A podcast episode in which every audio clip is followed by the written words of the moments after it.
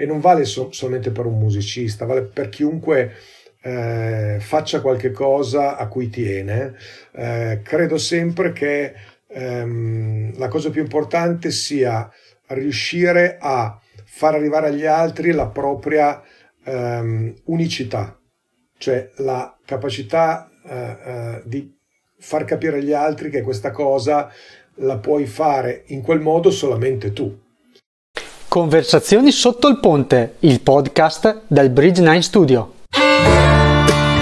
In questo podcast raccogliamo insieme storie, consigli e opinioni di persone il cui percorso di vita è fortemente influenzato dalla musica. Ti aspetto sulla pagina bridge9studio.it per trovare tutti i contenuti scritti, audio e video che ruotano intorno alla musica. E ora ti lascio alla puntata di oggi. Buon ascolto!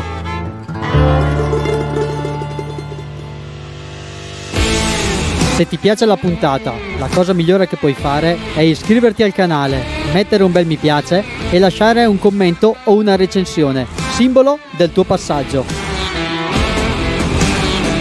Se vuoi invece sostenere il Bridge 9 Studio, lascia una donazione o regalati una maglietta o un gadget targato Bridge 9 Studio.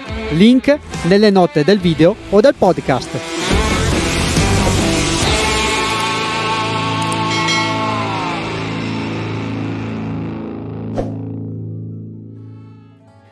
Ciao a tutti! Oggi a Conversazioni sotto il ponte è veramente un piacere per me avere qui Gigi Cavalli Cocchi. Ciao Gigi.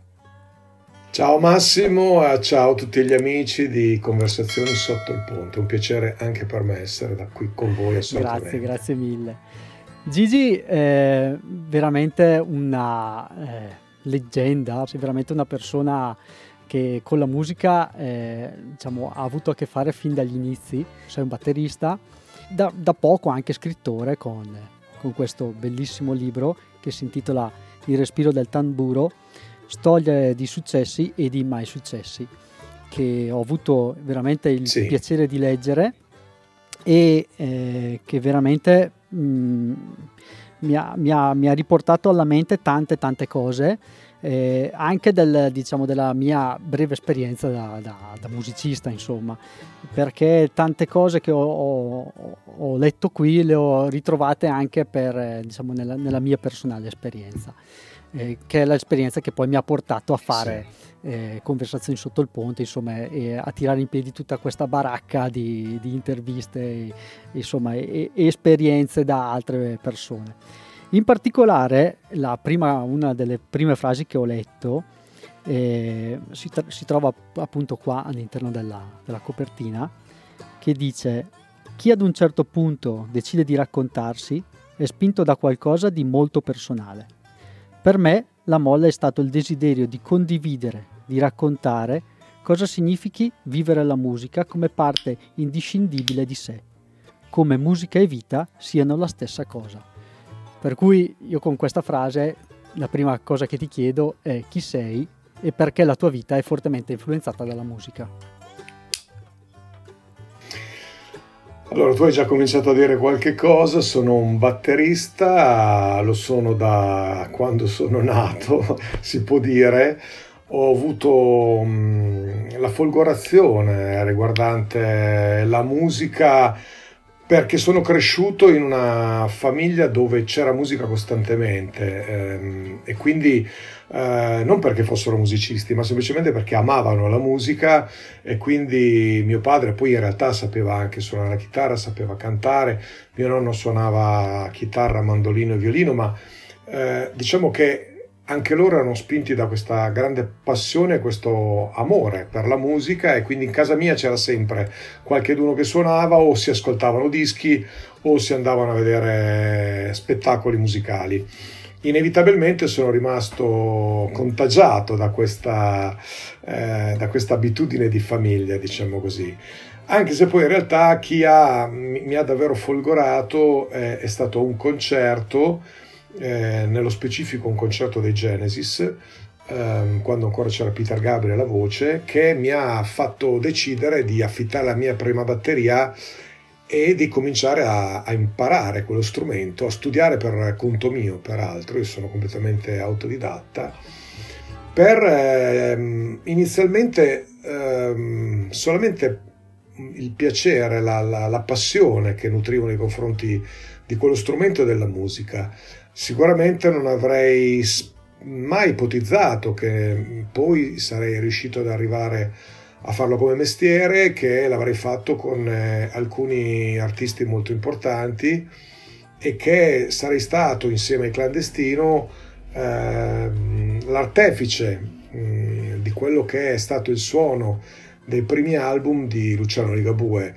Eh, ma questo ovviamente accade molti anni dopo rispetto alla mia folgorazione, come si diceva, ma è giustamente come mh, tu hai letto nella prefazione del mio libro, um, la percezione che la musica non fosse semplicemente un passatempo, un hobby, ce l'ho avuta da subito perché la mia vita è fatta di musica. Io sono fatto di musica, eh, è la materia di cui sono fatto, non, eh, non, posso vivere senza, non posso stare senza. E, e, non semplicemente della musica da me suonata, anche della musica ascoltata. Io sono un grande ascoltatore di musica, faccio radio ancora, faccio, la faccio da sempre e mi piace proprio ehm, alzarmi con eh, la musica e l'ultima cosa che faccio prima di addormentarmi è ascoltarmi ancora una volta la musica, quindi per farvi capire quanto è fondamentale che nella bello, mia vita. Che bello. È bello perché l'hai proprio cioè, anche nel libro si percepisce questo, l'hai proprio coltivata col tempo. Conversazioni eh, sotto il ponte, il podcast del Bridge 9 Studio. In questo podcast raccogliamo insieme storie, consigli e opinioni di persone il cui percorso di vita è fortemente influenzato dalla musica. Ti aspetto sulla pagina bridge9studio.it per trovare tutti i contenuti scritti, audio e video che ruotano intorno alla musica. E ora ti lascio alla puntata di oggi. Buon ascolto. Oh, Se ti piace la puntata, la cosa migliore che puoi fare è iscriverti al canale, mettere un bel mi piace e lasciare un commento o una recensione simbolo del tuo passaggio. Se vuoi invece sostenere il Bridge 9 Studio, lascia una donazione o regalati una maglietta o un gadget targato Bridge 9 Studio. Link nelle note del video o del podcast.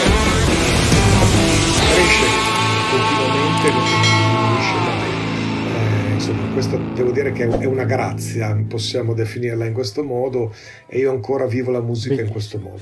Perché, se posso chiederti, proprio la batteria e non un altro strumento?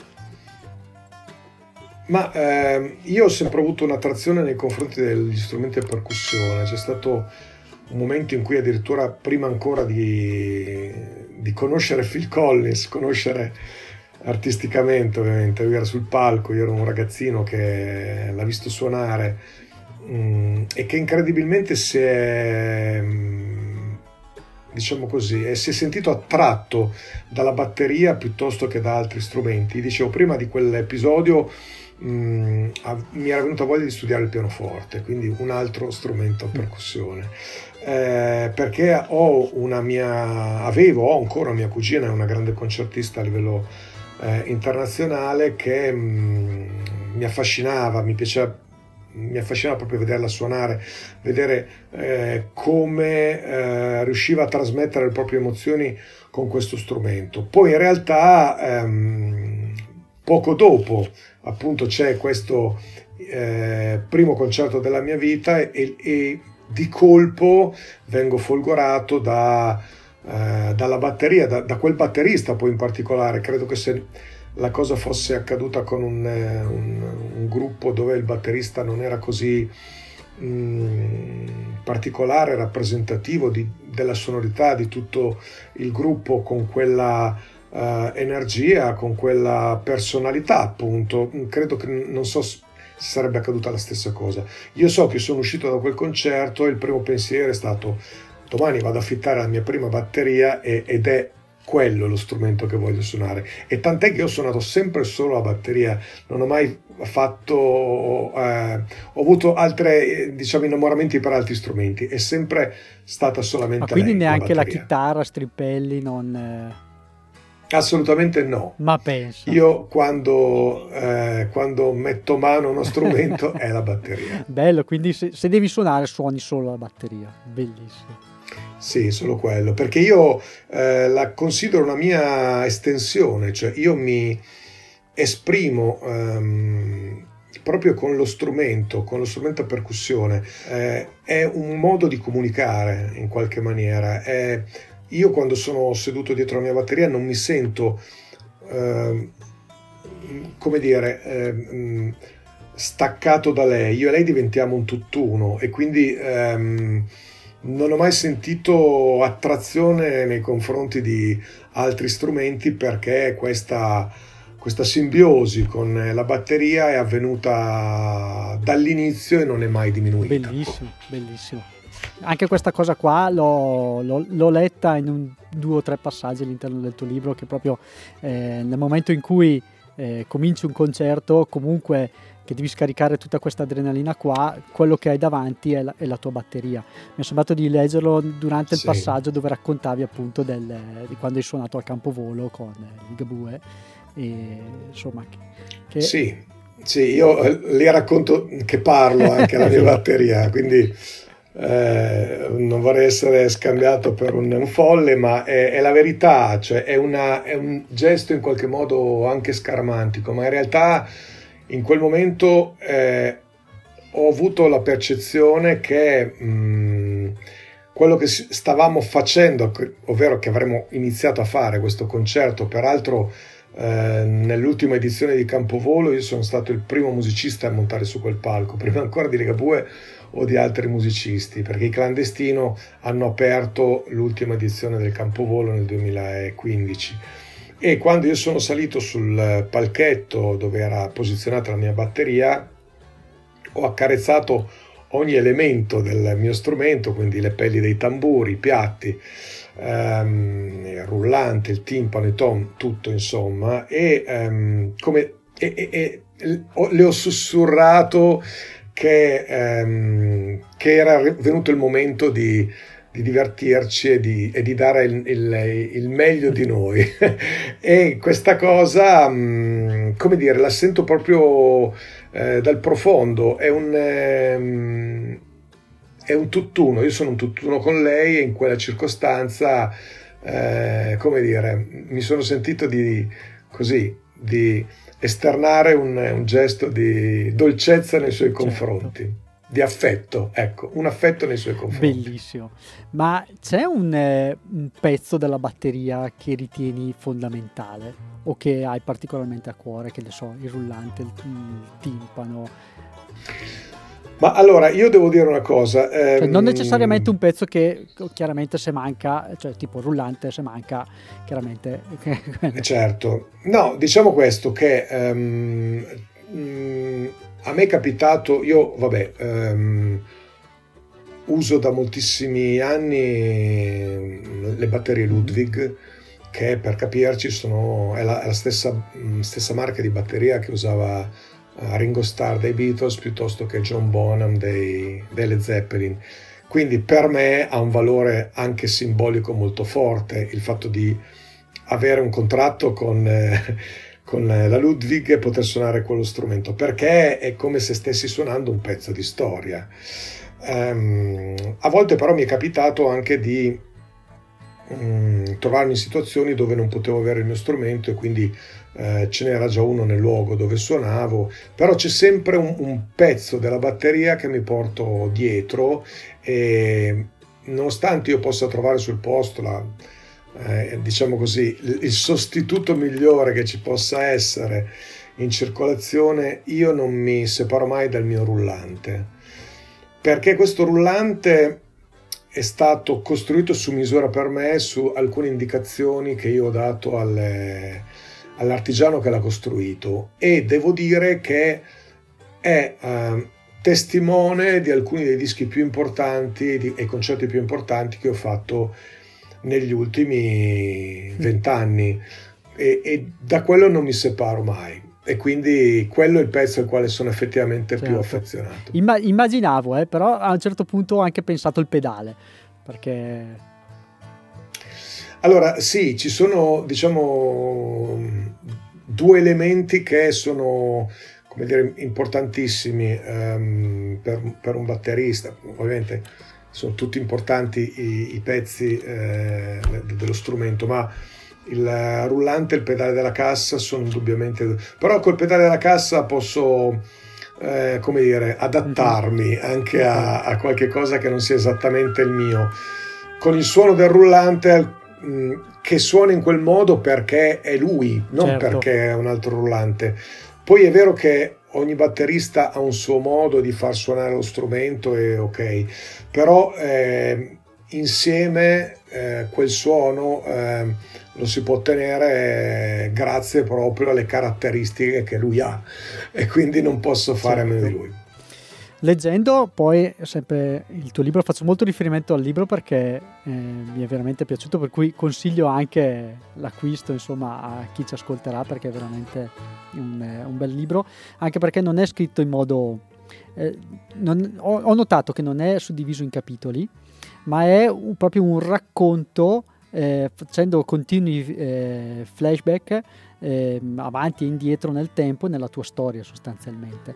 E mi ha molto colpi- colpito anche come tutto è cominciato nel senso che a parte questo diciamo il concerto dei, dei Genesis la seconda cosa che mi, che mi ha colpito è che hai cominciato molto banalmente con delle sale prove insomma la sintetizzo però delle sale prove all'interno di, di casa tua cioè casa tua è diventata diciamo, un, un, posto dove gruppi venivano a provare ed è lì che, che, esatto. che hai conosciuto anche i CCP. E... Esatto, allora mh, mm, devo dire che io ehm, oltre, oltre ad aver avuto sempre molta passione per la musica sono stato anche molto fortunato perché eh, grazie ai miei genitori, alla mia famiglia, al luogo dove sono nato, una casa nella quale vivo ancora, una casa molto grande, che mi ha permesso fin da, da, quando ho iniziato a suonare di potermi ricavare una sala prove lì. Eh, una sala prove che poi era diventata talmente mm, ben strutturata, ben organizzata, che io avevo messo a disposizione anche altri, per altri musicisti, come è accaduto per i CCCP. Um, ecco, allora eh, succede che eh, io inizio proprio da solo a suonare in questa casa eh, quando ancora non c'era una sala prove, c'era in soffitta, una soffitta molto grande eh, e lì ho cominciato a studiare da solo, affittando, come dicevo prima, la mia prima batteria e tutti i giorni dedicavo il maggior tempo possibile eh, per lo studio imparando dai dischi, nel senso che Oggi è, è, molto più facile, intanto eh, ci sono anche tanti insegnanti, nella nostra città all'epoca, a Reggio Emilia, non, non ce n'erano. Ehm, e poi adesso basta andare su YouTube, vedi tantissimi batteristi, tutorial, cose che ti possono dare delle indicazioni per eh, studiare. Noi non avevamo niente, noi avevamo un, un vecchio giradischi. Eh, e, e, i dischi che ci procuravamo anche con una certa difficoltà perché i dischi di, di, un certo tipo di musica che noi cominciavamo a seguire in quel periodo non erano così facili da, da recuperare, spesso ce li scambiavamo con gli amici, uno eh, magari con la paghetta eh, settimanale ne comprava uno, l'altro comprava un altro disco a cui eravamo interessati, poi ce li scambiavamo per ascoltarli e io ho cominciato a studiare proprio su così, no? con il giradischi, la mia batteria e, mm, e poi sono passato dalle cose più semplici a quelle un po' più complesse. Sempre tutto da autodidatta? Sempre tutto da autodidatta, sì. Perché poi c'è un motivo preciso. Um, vedevo uh, l'idea di poter suonare un po' anche come una ribellione rispetto a quelle che erano le abitudini, la normalità, no? lo studio, la scuola stessa. No? Quindi l'idea di potermi sfogare, no? sbizzarrire con eh, uno strumento um, era un, un, mezzo per, eva- per evadere da, mh, dagli schemi in qualche modo. E invece l'idea magari di andare a studiare anche uno strumento in qualche modo mi riportava al concetto di un insegnante, di uno studente e questo io volevo eh, come dire superarlo, andare oltre. E quindi ci ho messo sicuramente magari più tempo perché ehm, sono partito completamente da zero, non, non avevo nessun tipo di ehm, conoscenza proprio, neanche di come si montava lo strumento, tant'è che e lì lo scrivo eh, per un certo periodo ho suonato uno strumento montato sbagliato, montato mancino. Perché? Perché avevo visto Phil Collins che era mancino certo. e quindi ehm, ero convinto che così comunque andasse montato lo strumento. Non, lo sapevo all'epoca certo. che Phil Collins era mancino, eccetera. Eh, perché, ripeto, i, erano i primi concerti anche che, che, che veni, di, di, un gruppo rock che arrivavano nella mia città, cioè bisogna cons- capire che siamo all'inizio degli anni 70 in una città di provincia eh, dove eh, le occasioni per vedere mm, per la mia generazione eh, dei musicisti suonare dal vivo, eh, soprattutto di quel genere musicale, non, è, non, ce n'erano tante, insomma. Quindi mh, da lì poi devo dire che Reggio Emilia ha ospitato eh, tante tournée nel, nel, tempo, ma quando ho iniziato a suonare io eravamo proprio agli albori anche di questa cosa. L'altra particolarità è che la tua prima batteria aveva delle lampadine mon- da montare all'interno. che sì. questa cosa qua mi ha, mi ha fatto veramente... C'era una, una lampadina montata dentro... Adesso, ecco, intanto vorrei specificare che il, il, il, mio libro Il respiro del tamburo che hai fatto vedere, Storie di successi e di mai successi, non è un libro per musicisti o per batteristi, ecco perché adesso stiamo giustamente scendendo nei dettagli, ma è, eh, è proprio mh, mm, un libro che racconta un'avventura, cioè l'idea eh, che se tu hai un sogno e ci credi ciecamente, ehm, se insisti e hai un po' di fortuna, puoi anche raggiung- raggiungerlo quel sogno, quell'obiettivo. No? Quindi, come dire, è un, è un, libro che dimostra che bisogna avere fede in quello in cui si crede e negli obiettivi che si vogliono raggiungere. Io abitavo in una città di provincia quando il mondo della discografia era da tutt'altra parte, no? Milano, Roma, quindi Reggio veramente non c'era niente questo, da questo punto di vista e io sono a dimostrazione vivente che invece credendo ciecamente eh, in quello che si ama fare, una chance c'è, ecco. E questo libro racconta effettivamente questo. E ehm, come tu raccontavi eh, il particolare della lampadina, ehm, ehm, io all'inizio assolutamente ero a digiuno di tutta una serie di ehm, segreti anche legati a, a, strum- allo strumento in questione nello specifico poi questa batteria che avevo comprato per pochissimi soldi eh, e aveva questa lampadina all'interno della gran cassa, um, per me era un, un, vero e proprio mistero, io non riuscivo a capire che cosa fosse questa lampadina, io pensavo che fosse un, che so, un effetto speciale, so, l'accendevano quando volevano fare una, una, cosa particolare durante lo spettacolo, perché era una batteria che, che avevo acquistato da, da un negozietto dove si servivano dei musicisti di liscio, quindi sinceramente non sapevo, certo. credevo che addirittura l'avesse montata il batterista, così non, non avevo proprio eh, idea di cosa, cosa rappresentasse, se non un elemento legato allo show. Eh, in realtà non era così perché poi ho scoperto molti anni dopo, grazie a un, a un amico batterista molto più vecchio di me, ehm, che aveva, addirittura aveva vissuto eh, il periodo in cui dentro le batterie c'erano queste lampadine nella gran cassa, per il semplice fatto che eh, le pelli eh, non erano, le pelli dei tamburi non erano come sono adesso di materiale sintetico, ma erano spesso di pelle animale. E quindi quando eh, suonavano soprattutto all'aperto e il, la temperatura, diciamo così, esterna eh, agiva ovviamente anche sui tamburi, si perdeva l'accordatura no, dello strumento, in particolar modo della gran cassa perché aveva la pelle più grande. E quindi per evitare questo inconveniente la lampadina veniva accesa perché scaldava la pelle e in qualche modo ovviavano a questo problema. Quindi una roba molto empirica ma che, funzionava funziona. in effetti. Infatti anch'io nel leggere che aveva una lampadina ho detto ma guarda te, già allora facevano questi effetti scenici, pensavano di... Invece no. invece no. invece Era un effetto pratico, diciamo, una necessità che avevano per poter eh, mantenere lo strumento il, più suonabile possibile. Esatto.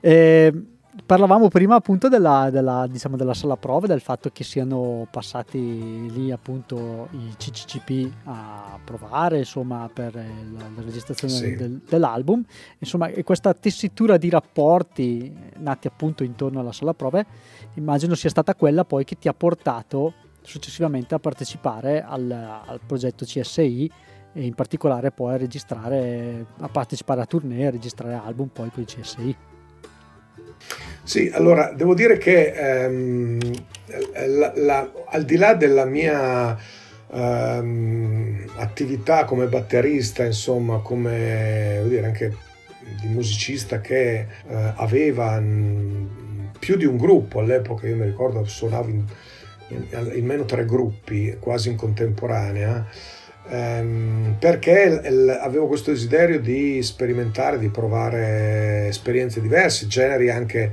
eh, diversi in qualche modo.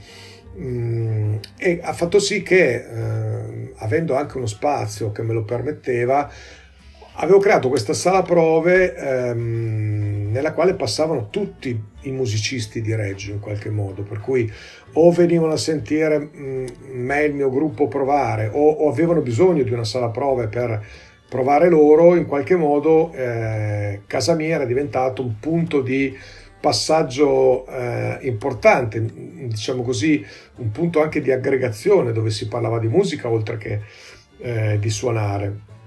E poi in, in questo modo lo, lo, studio mi è stato anche richiesto per eh, de, delle produzioni anche discografiche. Era accaduto co, appunto con i CCP quando vengono, vennero a preparare uno dei loro album e, e in quella circostanza ebbi modo di conoscere più approfonditamente sia Massimo Zamboni che Giovanni Lindo Ferretti. Eh, la, lo stesso Ligabue quando mi contattò, eh, mi contattò perché aveva sentito parlare di me come uno dei batteristi ehm, più attivi nella città, più conosciuti, che ha avuto più esperienze eh, con, con, diversi musicisti e non solamente a Reggio Emilia. Io all'epoca avevo già suonato anche con uno dei miei gruppi in Inghilterra, insomma c'erano state diverse esperienze che però sono nate e cresciute tutte in questa sala prove di questa casa. Per forza di cose, poi il, ehm, il conoscere altri musicisti ha fatto sì che um, ci si rincontrasse anche per, in anni successivi per collaborare. E questo è accaduto nello specifico proprio con i CSI, quando venni chiamato per il loro tour di um, linea gotica e poi fui invitato a rimanere dopo, alla fine del tour per lavorare su, sul loro nuovo album che poi eh, sarebbe diventato Tabula Rasa Elettrificata tra l'altro disco d'oro, certo. disco diciamo così del successo del, di questa band. Ho avuto modo di seguire la, l'intervista che hai fatto con Cristiano Lucidi di Abot Grange dove avete parlato in modo approfondito appunto di tabula rasa elettrificata per cui eh, vi invito magari ad andare a sbirciare il canale di Cristiano, che magari linko anche qua sotto, perché è stata veramente una bella puntata, ne avete parlato proprio in modo approfondito. Eh, Approfonditamente, esatto, esatto. sì. È stata proprio una sì, bella puntata sì, con tanti, tanti, spunti, per cui vi invito ad andare a seguire la, la, la puntata di, di Cristiano. E, che mi colpisce molto sono le relazioni, cioè si capisce proprio quanto siano poi importanti le relazioni per poter fare poi anche delle cose, nel senso che il vecchio detto che insieme vai, eh, da solo vai veloce ma insieme vai lontano, eh, forse eh, vale la pena proprio di ricordarlo, insomma. Ma sai, io eh, oltretutto per il ruolo che occupo, eh, sono un batterista, ehm, vivo proprio in funzione, grazie anche a, a, un gruppo, a una band, a un gruppo di musicisti, a un progetto che coinvolge più persone. Diciamo che il batterista forse è una delle figure eh, che pur alimentando il proprio ego, come tutti i musicisti ovviamente, però ha un senso di ehm, appartenenza al gruppo che è molto spiccato, molto forte, per il semplice fatto che ehm, siamo un po' il trad union all'interno del gruppo, del gruppo eh, ehm, e spesso siamo quelli che eh, coordinano le cose, che risolvono i problemi, che mediano all'interno del gruppo ehm, perché diciamo siamo consapevoli che eh, noi esistiamo perché c'è un gruppo certo. musicale, insomma, un gruppo di persone intorno a noi. E devo dire che con, mm, così, chiacchierando anche con altri colleghi, con altri batteristi, eh, questo ruolo ehm, è, è, vissuto nello stesso modo anche da, da, loro, anche da altri.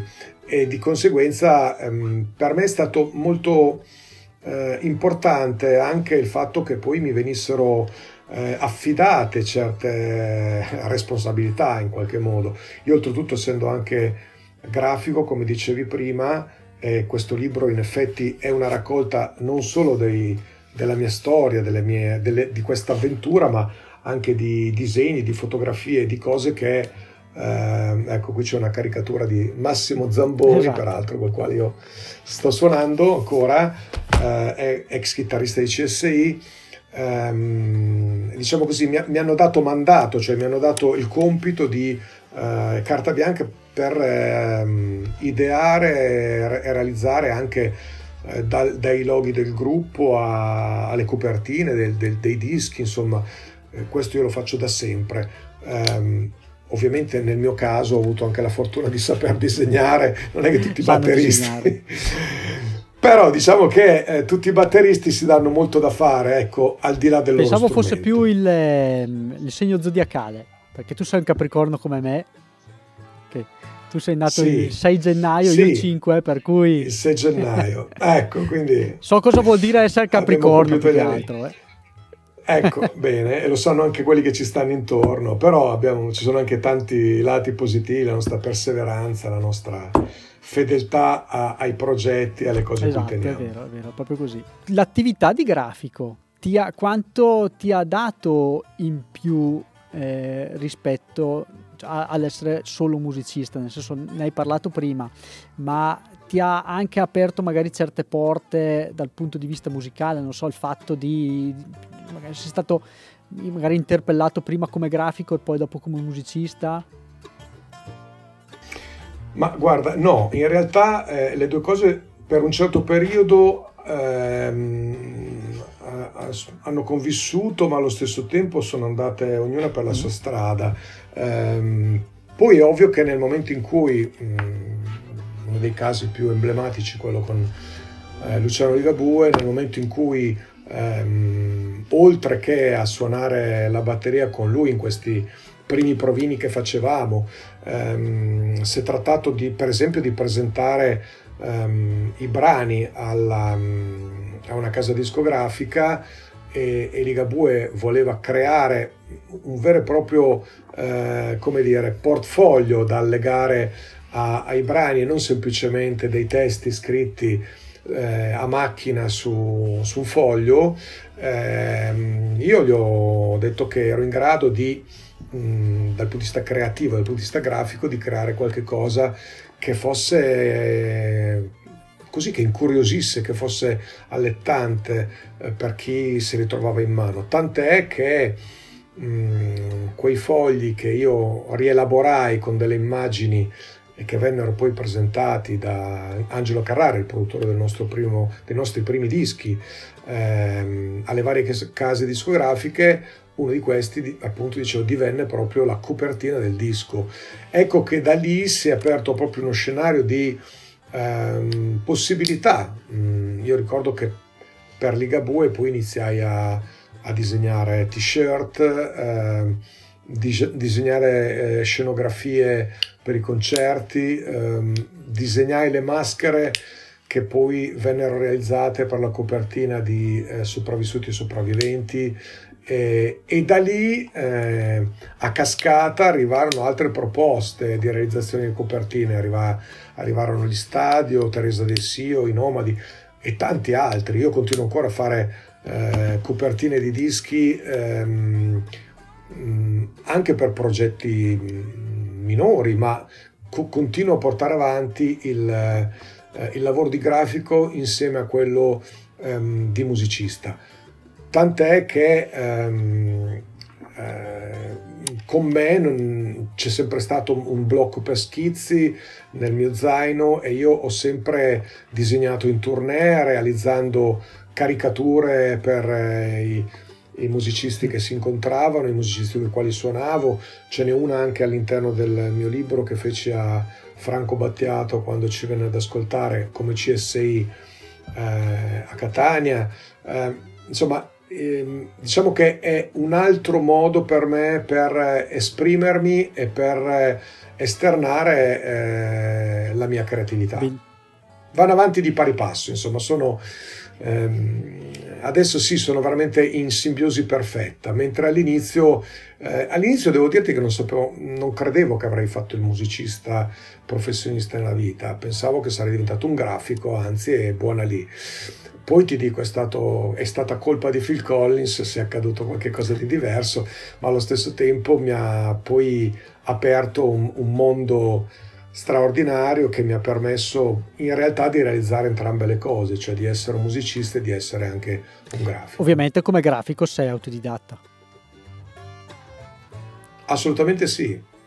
Sì, cioè io sono sempre stato attratto dalla, mm, dalla creatività primordiale, chiamiamola così, cioè da quello eh, di cui la natura ti dota in qualche maniera. No? Eh, io porto sempre come esempio Jimi Hendrix. Jimi Hendrix era, e ovviamente non voglio fare nessun tipo di parallelo con un mostro sacro come lui, ma è la dimostrazione eh, di come ehm, quello che si ha dentro si può esprimere con grande originalità eh, e, e, probabilmente questa originalità esce fuori in questa maniera dirompente proprio perché non, non, non, hai subito condizionamenti neanche dal punto di vista educativo, no? Cioè Jimi Hendrix era assolutamente certo. autodidatta e ha effettivamente ehm, inventato un di, un modo nuovo di suonare la chitarra, cioè ha lasciato eh, una traccia indelebile mh, grazie proprio alla sua identità sonora. Io questo lo dico sempre e non vale so- solamente per un musicista, vale per chiunque eh, faccia qualche cosa a cui tiene. Eh, credo sempre che ehm, la cosa più importante sia riuscire a far arrivare agli altri la propria ehm, unicità, cioè la capacità eh, eh, di far capire agli altri che questa cosa la puoi fare in quel modo solamente tu. Poi qualcuno la può fare anche meglio, attenzione, non certo. sto dicendo che il tuo gesto è la perfezione, sto dicendo che fatta in quel modo la fai solo tu. E allora, mh, mm, allo stesso tempo io ho eh, disegnato e ho... Ehm, Suona sono cresciuto dal punto di vista anche grafico per conto mio, eh, sperimentando, facendo anche delle cose che poi alla fine buttavo via, gettavo via, eh, però ehm, la crescita è avvenuta in questo modo, avendo sì dei riferimenti, perché tutti abbiamo dei, eh, dei, dei, dei miti ai quali ci riferiamo in qualche modo, però ehm, tutto il percorso è sempre stato fatto senza che nessuno mi eh, indicasse come fare certo. o cosa fare. Secondo me è proprio bello il fatto di essere poi riconoscibili per um, proprio lato artistico, nel senso che tro- il tal suono, cioè il suono di Santana, riconosci, sai che è lui che sta suonando. E quindi appunto l'unicità sì. che va ricercata è, è, è qualcosa che, che, è veramente difficile da trovare e, e però quello ti rende veramente unico, ti rende te stesso, ti rende te sì. que- nel, nel, momento artistico che stai vivendo, insomma. Sì, è proprio questo, cioè, tu hai colto proprio nel, eh, in pieno quello che, che ti stavo, che stavo esternando, ehm, è proprio questo, il fatto che tu senti um, un esempio um, eclatante, oltre a questo di Santana, è anche quello di David Gilmour dei Pink Floyd David Gilmour non è un chitarrista tecnico, non è un chitarrista veloce, non è il chitarrista eh, no? che ti fa urlare al, al miracolo per quanto è veloce, per quanto è tecnico. Però tu senti tre note fatte da lui e sai che è lui. Cioè non è, questa mh, capacità di essere riconoscibili secondo me è un valore eh, fondamentale, importante. Eh, ne hai accennato prima, volevo approfondire un attimo eh, Luciano Ligabue, come tutto è partito. Cioè, c'era, c'era già questa idea di, di, di, avere questo successo oppure è partito come magari partono tante band oggigiorno che magari dicono vabbè proviamo, abbiamo dei pezzi, facciamo e vediamo un po' cosa salta fuori? Guarda, ehm, quando Luciano Ligabue mi, mi contattò ehm, io effettivamente ero il batterista più conosciuto nella mia provincia, quello che ha avuto più esperienze. Eh, ti dicevo che ho, ho, avuto modo con il mio gruppo, dove peraltro c'era anche Max Cottafavi, di suonare eh, in Inghilterra, di registrare in Inghilterra, avevamo già fatto molti concerti eh, e io mh, mm, ti dirò che mh, mm, avevo già 30 anni, non ero un ragazzino, quindi cioè, mh, mm, avevo alle spalle, anche se non come professionista ancora, però una gavetta di quelle con la G maiuscola, cioè avevo suonato ovunque, avevo suonato di tutto, insomma. Ehm, tant'è che io ho visto Luciano Ligabue in un concorso per gruppi e artisti, giovani artisti locali, ehm, dove io ero in giuria. Quindi ero tra i giurati e lui era sul palco a suonare con quello che era il suo gruppo di allora, che erano gli Ora Zero. E devo dire che io notai subito la l'originalità, la, eh, il talento di questo ragazzo, insomma, ehm, che di lì a pochi mesi mi chiamò, mi telefonò, era riuscito ad avere il mio numero da, ehm, da un conoscente comune. Eh, e quindi lui eh, in quel momento era assolutamente un, eh, un artista sconosciuto, non, non, aveva ancora realizzato niente in effetti. Tant'è che venne da me sapendo che ehm, potevo in qualche modo, per l'esperienza che avevo, che ehm, sicuramente era superiore alla sua, provare a mettergli intorno un gruppo di musicisti per provare a convincere questo produttore, questo Angelo Carrara, che si era interessato a lui, eh, con un provino di alcuni pezzi fatti però in maniera professionale. Cosa che da quello che gli aveva detto Angelo Carrara, il gruppo di amici con il quale suonava, che erano gli Ora Zero, eh, non era nella condizione di fare. Eh, e quindi ehm, lui insomma si informò un po' in giro, gli consigliarono di parlare con me e lui mi venne a trovare, mi fece sentire questi brani su una cassettina fatti con la chitarra e la voce e io gli misi intorno quelli che poi divennero il clandestino. Eh, con i soldi che aveva messo a disposizione Angelo Carrara, scegliamo uno studio eh, di un fonico, di un, eh, una persona che tu conosci, di Stefano esatto. Castagna, eh, che aveva lo studio vicino a, in provincia di Mantova, a Pegognaga, e là andammo a registrare questi provini. Questi provini eh, furono quelli che fecero svoltare completamente la vita di tutti, cioè la vita di Luciano, ma anche la, vi- la, vita nostra, perché noi, tutti noi avevamo un, mes- un lavoro, lo stesso Luciano Ligabue eh, faceva tutt'altro nella vita. Tant'è che quando noi registrammo il primo disco, ehm, ehm, ci siamo dovuti prendere le ferie per andare a registrare a Milano questo disco, no? E ricorderò sempre che Angelo Carrara, dopo che eravamo riusciti ad avere, era riuscito ad avere un contratto discografico con la Warner la Warner Brother eh, disse a tutti eh, non immaginate, non provate neanche a licenziarvi, cioè continuate a fare il vostro lavoro perché qui non c'è nessuna certezza, non si sa come andrà a finire. Se le cose andranno bene sarò il primo io a dirvi ecco è venuto il momento di licenziarvi.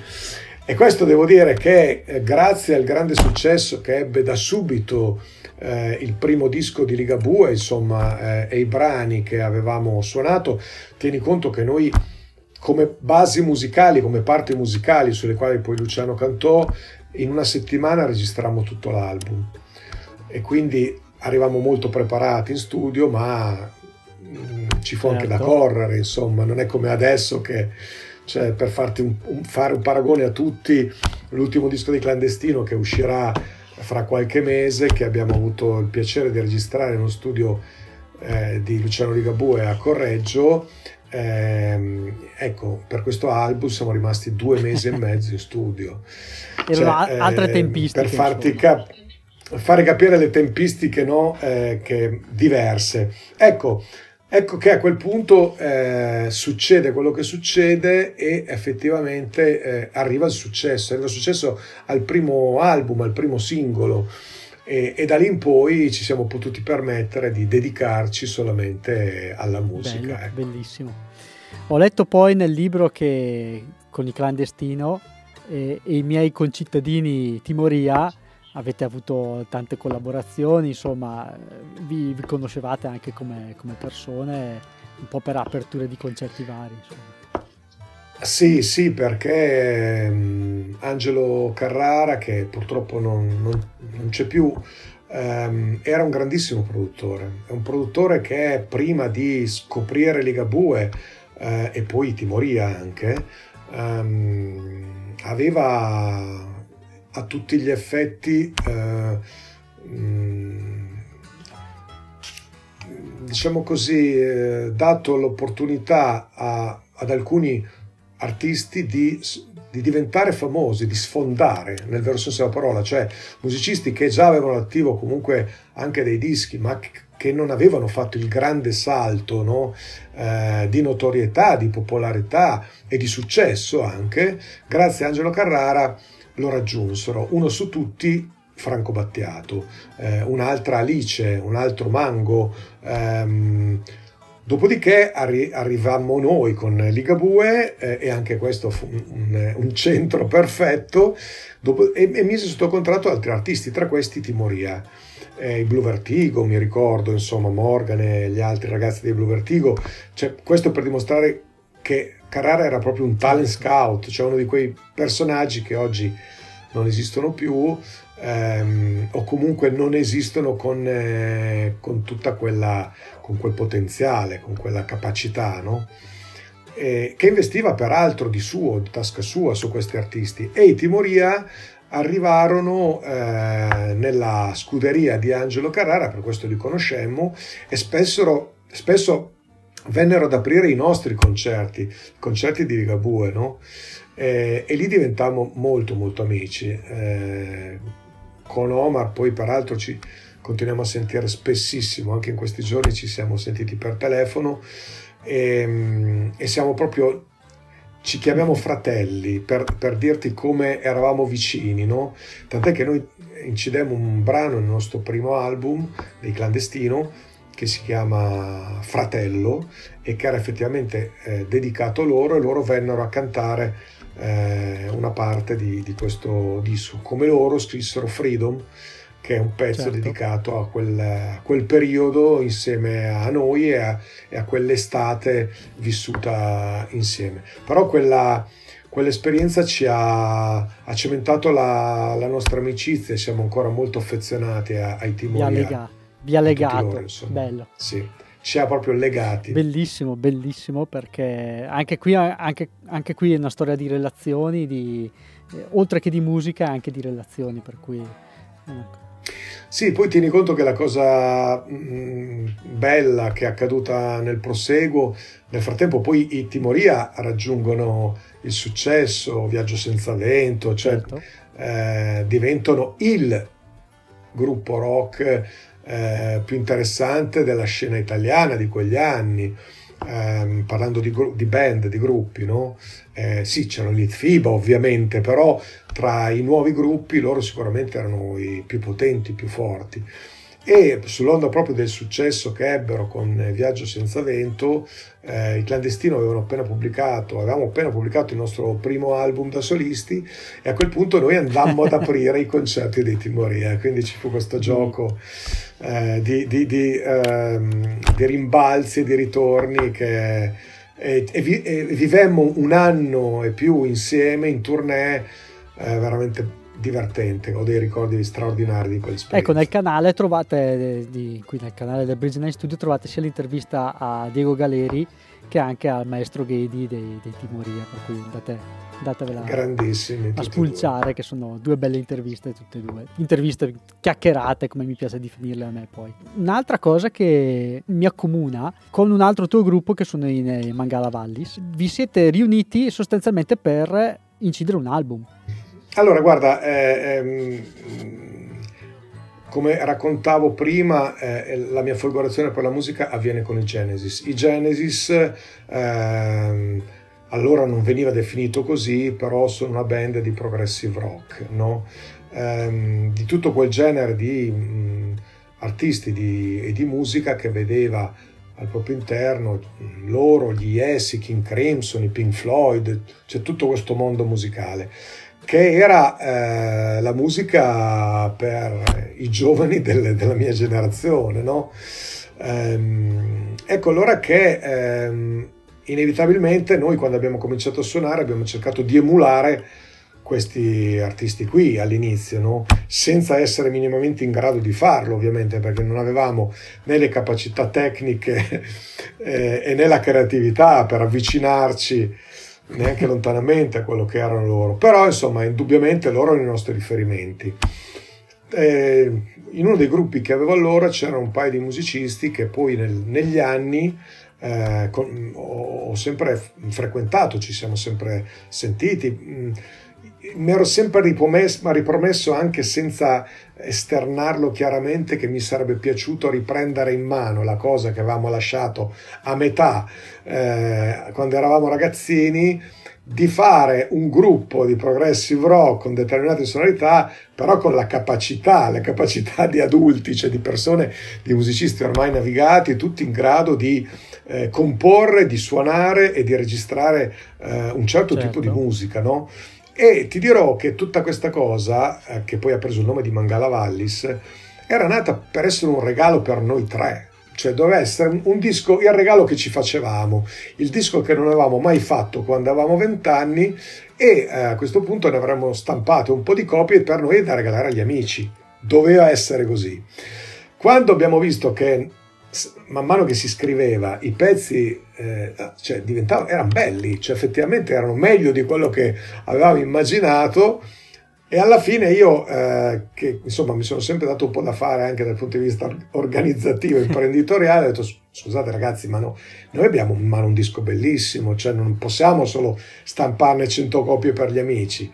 Fatemi fare un tentativo, fatemi provare da una casa discografica se è interessata a pubblicarlo. E devo dire che è andata bene al primo colpo perché io eh, avevo sentito parlare molto bene in quel periodo dell'Audio Globe di Firenze e ehm, mi presentai eh, con questo disco e loro lo pubblicarono a tutti gli effetti. E questo, devo, questo, primo album devo dire è stato per noi fondamentale perché ci ha permesso mh, ci ha aperto proprio a un mondo che io non sapevo eh, esistesse di appassionati ancora di questo genere e di altre band che in tutto il mondo avevano ripreso a suonare questo genere musicale. Tant'è che poi abbiamo suonato in molti festival eh, in giro per l'Europa, abbiamo suonato anche negli Stati Uniti e continuiamo eh, quando è possibile a registrare ancora dischi, insomma, siamo arrivati al quarto, noi in realtà eh, l'anno scorso avremmo dovuto festeggiare i vent'anni, ma dopo tutto quello che è accaduto abbiamo rimandato i festeggiamenti. Ma il gruppo è ancora assolutamente vivo e continua a scrivere con l'intenzione di fare altri Anche questa dischi. cosa qua è veramente bella perché ti dicevo che mi accomuna, cioè accomuna a me perché anch'io con il mio vecchio gruppo eh, ci siamo ritrovati dopo dieci anni e abbiamo detto fermi tutti, abbiamo, abbiamo lasciato dieci anni fa, abbiamo lasciato dei pezzi che riteniamo bellissimi, eh, perché non andare a registrarli? Ormai abbiamo una certa maturità, abbiamo dei figli, eh, siamo dieci anni più vecchi, prendiamoci questa, questa libertà e andiamo a registrarli perché... Eh, Facciamoci esatto. questo regalo. No, ma è vero. Poi sai da cosa nasce cosa, uno non, esatto. non sa mai poi cosa viene fuori. Però eh, secondo me è proprio anche con questo spirito che vengono fuori sì, le cose belle. È vero, è vero. Ti faccio le ultime domande e Sì. Una domanda che, mi, che volevo chiedere a una persona come te che ha avuto tanta esperienza, che ha avuto modo di suonare sia su palchi grandi che immagino anche su palchi eh, piccoli, comunque in, in, cl- in club. Certo. C'è un concerto magari svolto in, in un club sufficientemente piccolo che eh, ti ricordi con particolare vigore, da, magari mh, per te quasi accomunato a, a un grande concerto eh, che hai, avuto modo di fare? Guarda, ce n'è più di uno. Ehm, molti anni fa ricordo che c'erano alcuni locali che purtroppo non esistono più. Dico molti anni fa per il semplice fatto perché è legato all'esperienza eh, dei dischi che abbiamo realizzato con il clandestino e oltre ad aver fatto quella tournée come ti dicevo insieme ai Temoria noi poi abbiamo fatto moltissimi concerti anche per conto nostro e um, ricordo un, un, piccolo club eh, in Lombardia eh, adesso non ricordo né il nome del, del locale e neanche la località, ma ehm, la stessa esperienza si è ripetuta poi in un altro oh, luogo molto bello che non esiste più neanche questo, che si chiamava Thunder Road e che era a mm-hmm. Voghera, ehm, dove il calore delle persone e ehm, come dire, il fatto che il pubblico ehm, partecipasse in, in modo così eh, esplicito al concerto, nel senso che eh, cantavano i pezzi, cioè, ecco, queste cose qui, eh, nonostante tu non sia a, a, San Siro a suonare, hanno un, un valore impagabile.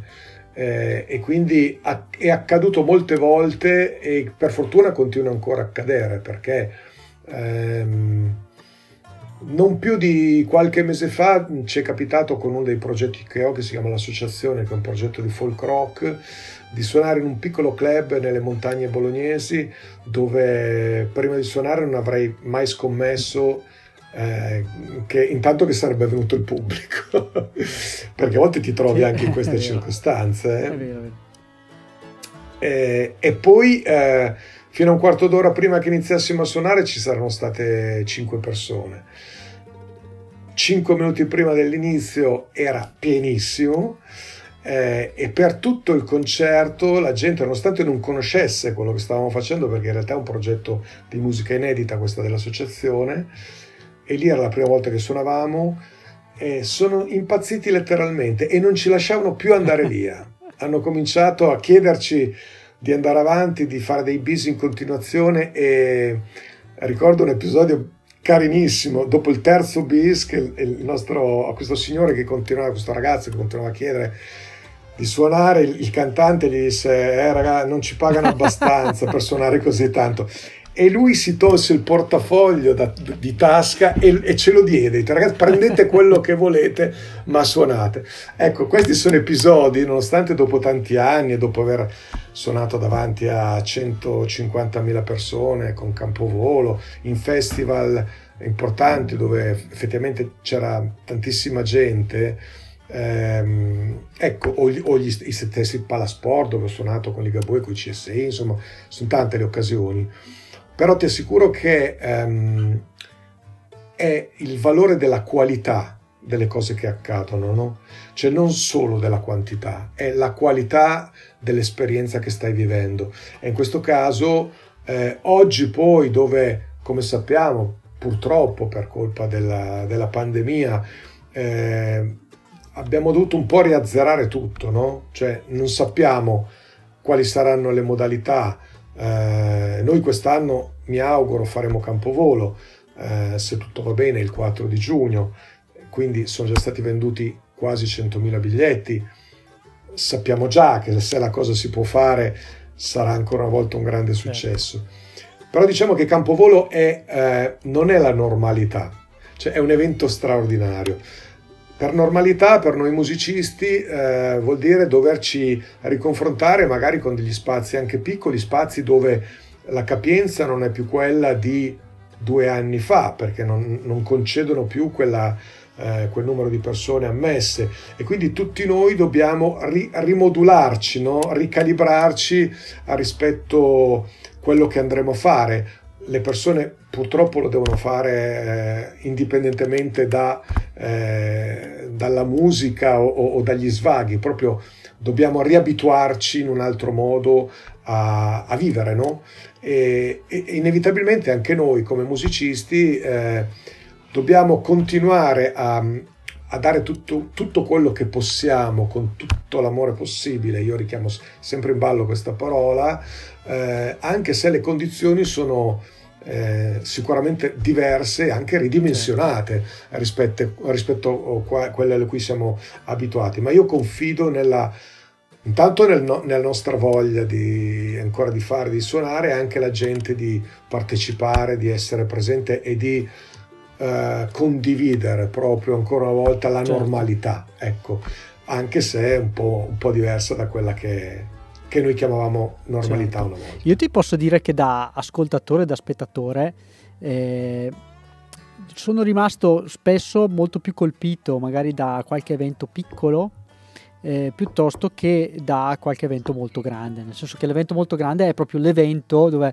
eh, sei lì e ci sei, però diciamo eh, con così tanta gente magari fai anche un po' fatica a vivere proprio le, l'empatia con il gruppo. Sì, è vero. Mentre invece magari in qualche concerto un po' più piccolo, magari di, di, qualche tu, artista magari preferito, io mi ricordo un bellissimo concerto dei Marlene Kunz che adoro, eh, che avevano suonato qui a, a Brescia ed era veramente un concerto piccolo in una piazza però è uno dei concerti che mi ricordo con eh, maggiore, maggior vigore proprio per eh, questa empatia che poi si crea poi col gruppo, si certo, crea col certo, musicista. Certo, certo. Eh.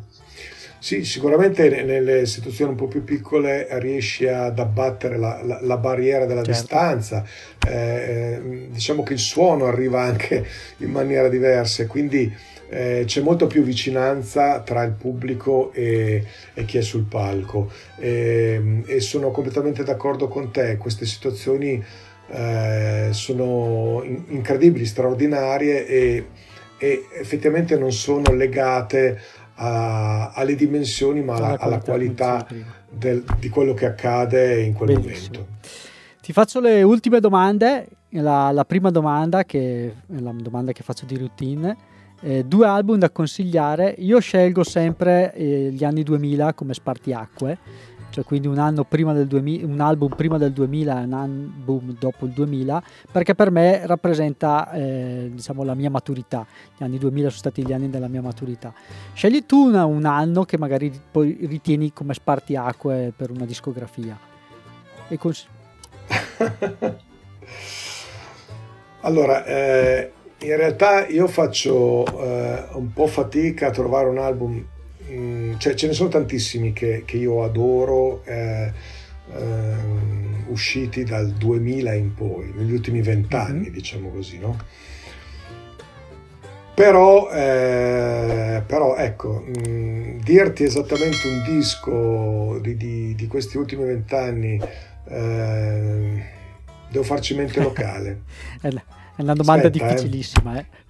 Ci ripigliamo perché mi ero preparato su due che però sono tutti e due prima degli anni delle, del, 2000, del, 2000, sì, del 2000 e quindi devo fare eh, un piccolo devo fare una piccola mente locale eh, aspetta eh. arrivo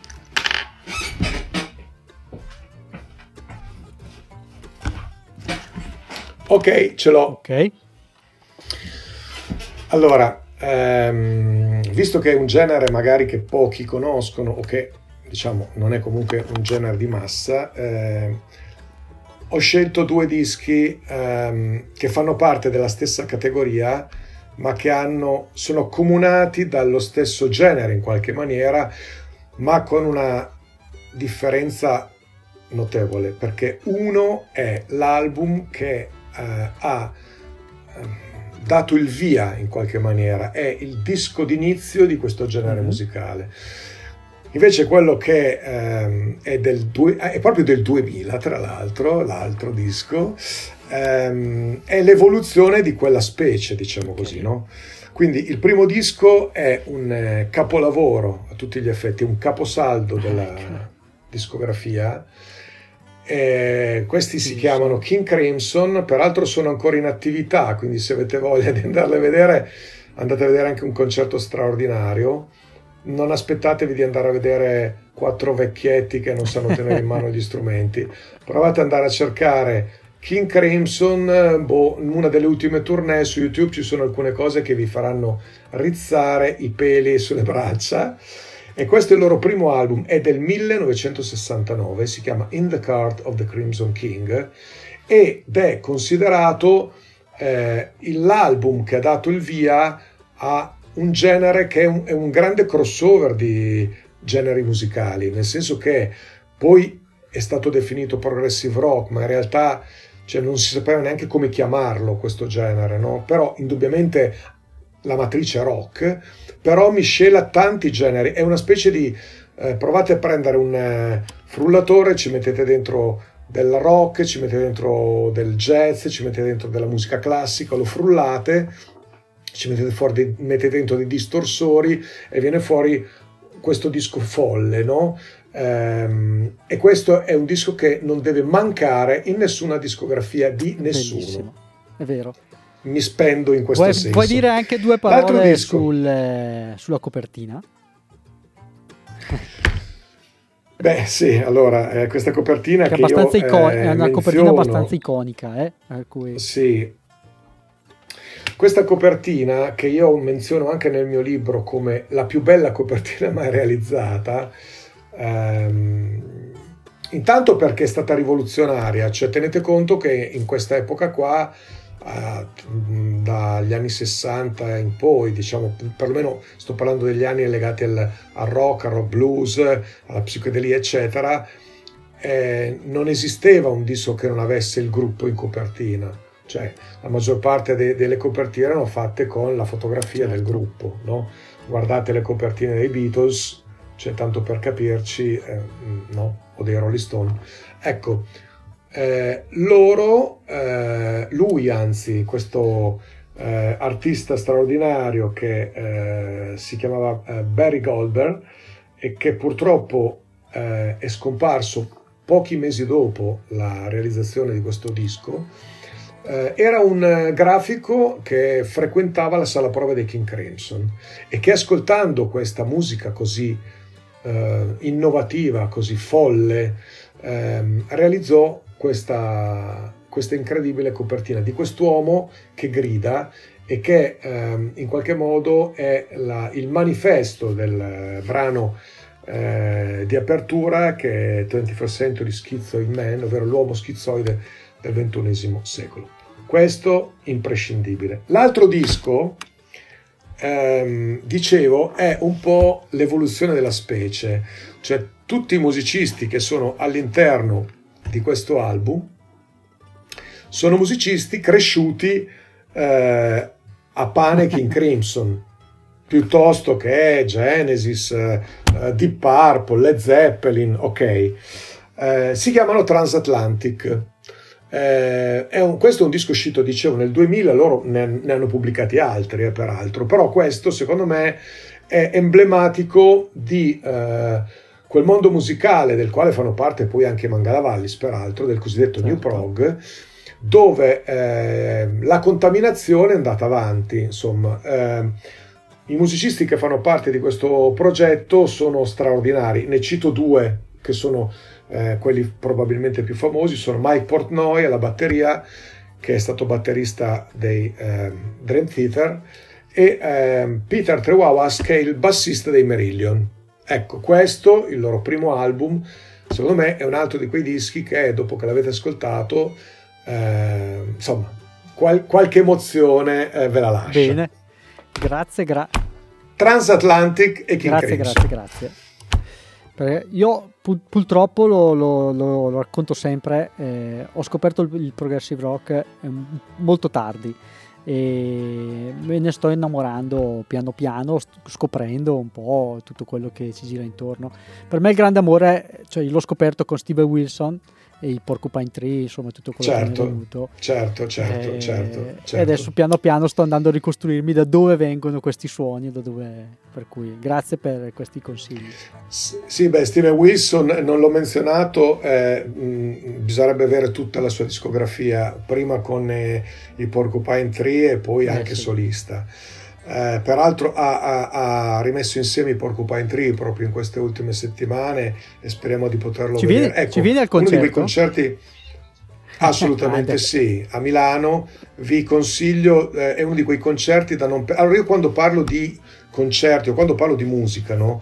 Eh, io ho, ho dato una definizione di genere per il semplice fatto che ehm, sì, vengono in qualche modo incasellati in, quel- in quella categoria, però in genere io mh, prescindo da, da- da- da questo, cioè a me piace andare a sentire la musica io ascolto veramente musica molto molto molto diversa. Ehm, mh, tra l'altro io quotidianamente ascolto almeno 5 dischi appena usciti, sempre, perché eh, ho questa, ehm, ormai questa passione, questo vizio no, quotidiano di ascoltare quello che esce di nuovo, un po' nel mondo che, che a, a me piace, ma in realtà ehm, scollino moltissimo anche in cose molto diverse. Ehm, ecco, eh, un concerto come quello dei Porcupine Tree è un concerto che prescinde dal genere, cioè è andare a vedere uno spettacolo straordinario di gente straordinaria. E quindi se non li avete mai visti, peraltro loro si erano sciolti molti anni fa, perché Steven Wilson aveva intrapreso una carriera solista, ecco non perdeteveli perché sarà uno dei concerti più belli di, que- di quest'anno. Speriamo, insomma. speriamo. Sperando che tutto si possa fare. Tu avevi anche accennato all'idea di libri, se Esatto, non ricordo male. nel- Ecco, sarò molto veloce in realtà sui libri, eh, ne consiglio velocemente tre. Una è la biografia di Phil Collins, eh, non poteva che non essere così perché io suono ed esisto come batterista grazie a questo signore. Eh, l'altra è una eh, insospettabile, divertentissima biografia di Elton. John, dove scoprirete non solo vabbè, non- che, che sia uno dei più grandi musicisti della storia, la musica non, non lo dico ovviamente io, ma dove vi divertirete, divertirete alla follia perché è divertentissimo leggere come lui effettivamente scrive, la- l'ha scritta lui questa biografia, non è il classico eh, artista che si è fatto aiutare, scri- no, questa è proprio tutta roba, farina nel suo sacco e soprattutto si mette a nudo in un modo che eh, poche persone, al di là di, proprio di Elton John, eh, sarebbero in grado di fare anche con i lati più oscuri e, e meno piacevoli della propria vita. E l'ultimissimo che vi consiglio è di un caro amico di Giordano Casiraghi, anni 70, generazione rock, dai raduni pop alle radio libere, ed è uno spaccato non solo della musica, ma del nostro paese di quegli anni, per capire come era anche difficile essere musicisti in quel momento, perché tra l'altro ci sono delle interviste straordinarie a tanti artisti, tra cui Finardi, eccetera, e per capire chi siamo oggi anche come persone è un passaggio inevitabile. Direi di avere esaurito Beh, io consigli. consiglierei anche il tuo libro, Il respiro del tamburo. Bene, and- andiamo via in tandem. Eccoci qua, il Respiro e Tamburo, storie di successi e di mai successi. Eh, ripeto, è un viaggio nella musica, ma è un viaggio soprattutto nella passione, nell'amore per eh, le cose che si vogliono raggiungere e in questo caso sono state raggiunte. Bellissimo. Grazie. Io Gigi ti ringrazio molto per eh, la tua disponibilità, il tuo tempo e per questa bellissima chiacchierata dove siamo andati un po' a, a- a ritroso. Grazie, grazie a te Massimo, grazie a tutti voi che eh, ci ascoltate, che eh, insomma ci avete tenuto compagnia. Dove sei Grazie rintracciabile sui social? Sei, mm, ti- ti Ho, ho ben tre profili Facebook e quindi lì non ci sono problemi. Instagram, eh, anzi scusami, i profili Facebook sono quattro perché c'è anche quello di Ok. artista. Ehm, E, poi c'è, c'è Instagram assolutamente, sono su ok, questo. perfetto. Vi aspetto lì. Benissimo. Grazie Gigi per la bellissima chiacchierata. Ci vediamo. Grazie a te, Ciao, a presto, ciao. Grazie per aver ascoltato il podcast. Tutti i riferimenti citati all'interno della puntata sono riportati in descrizione al video o in descrizione al podcast. Ti invito a far visita al sito bridgenamestudio.it per tutti i contenuti pubblicati e ad unirti eh, al canale Telegram bridgenamestudio.it slash telegram. Grazie e a presto!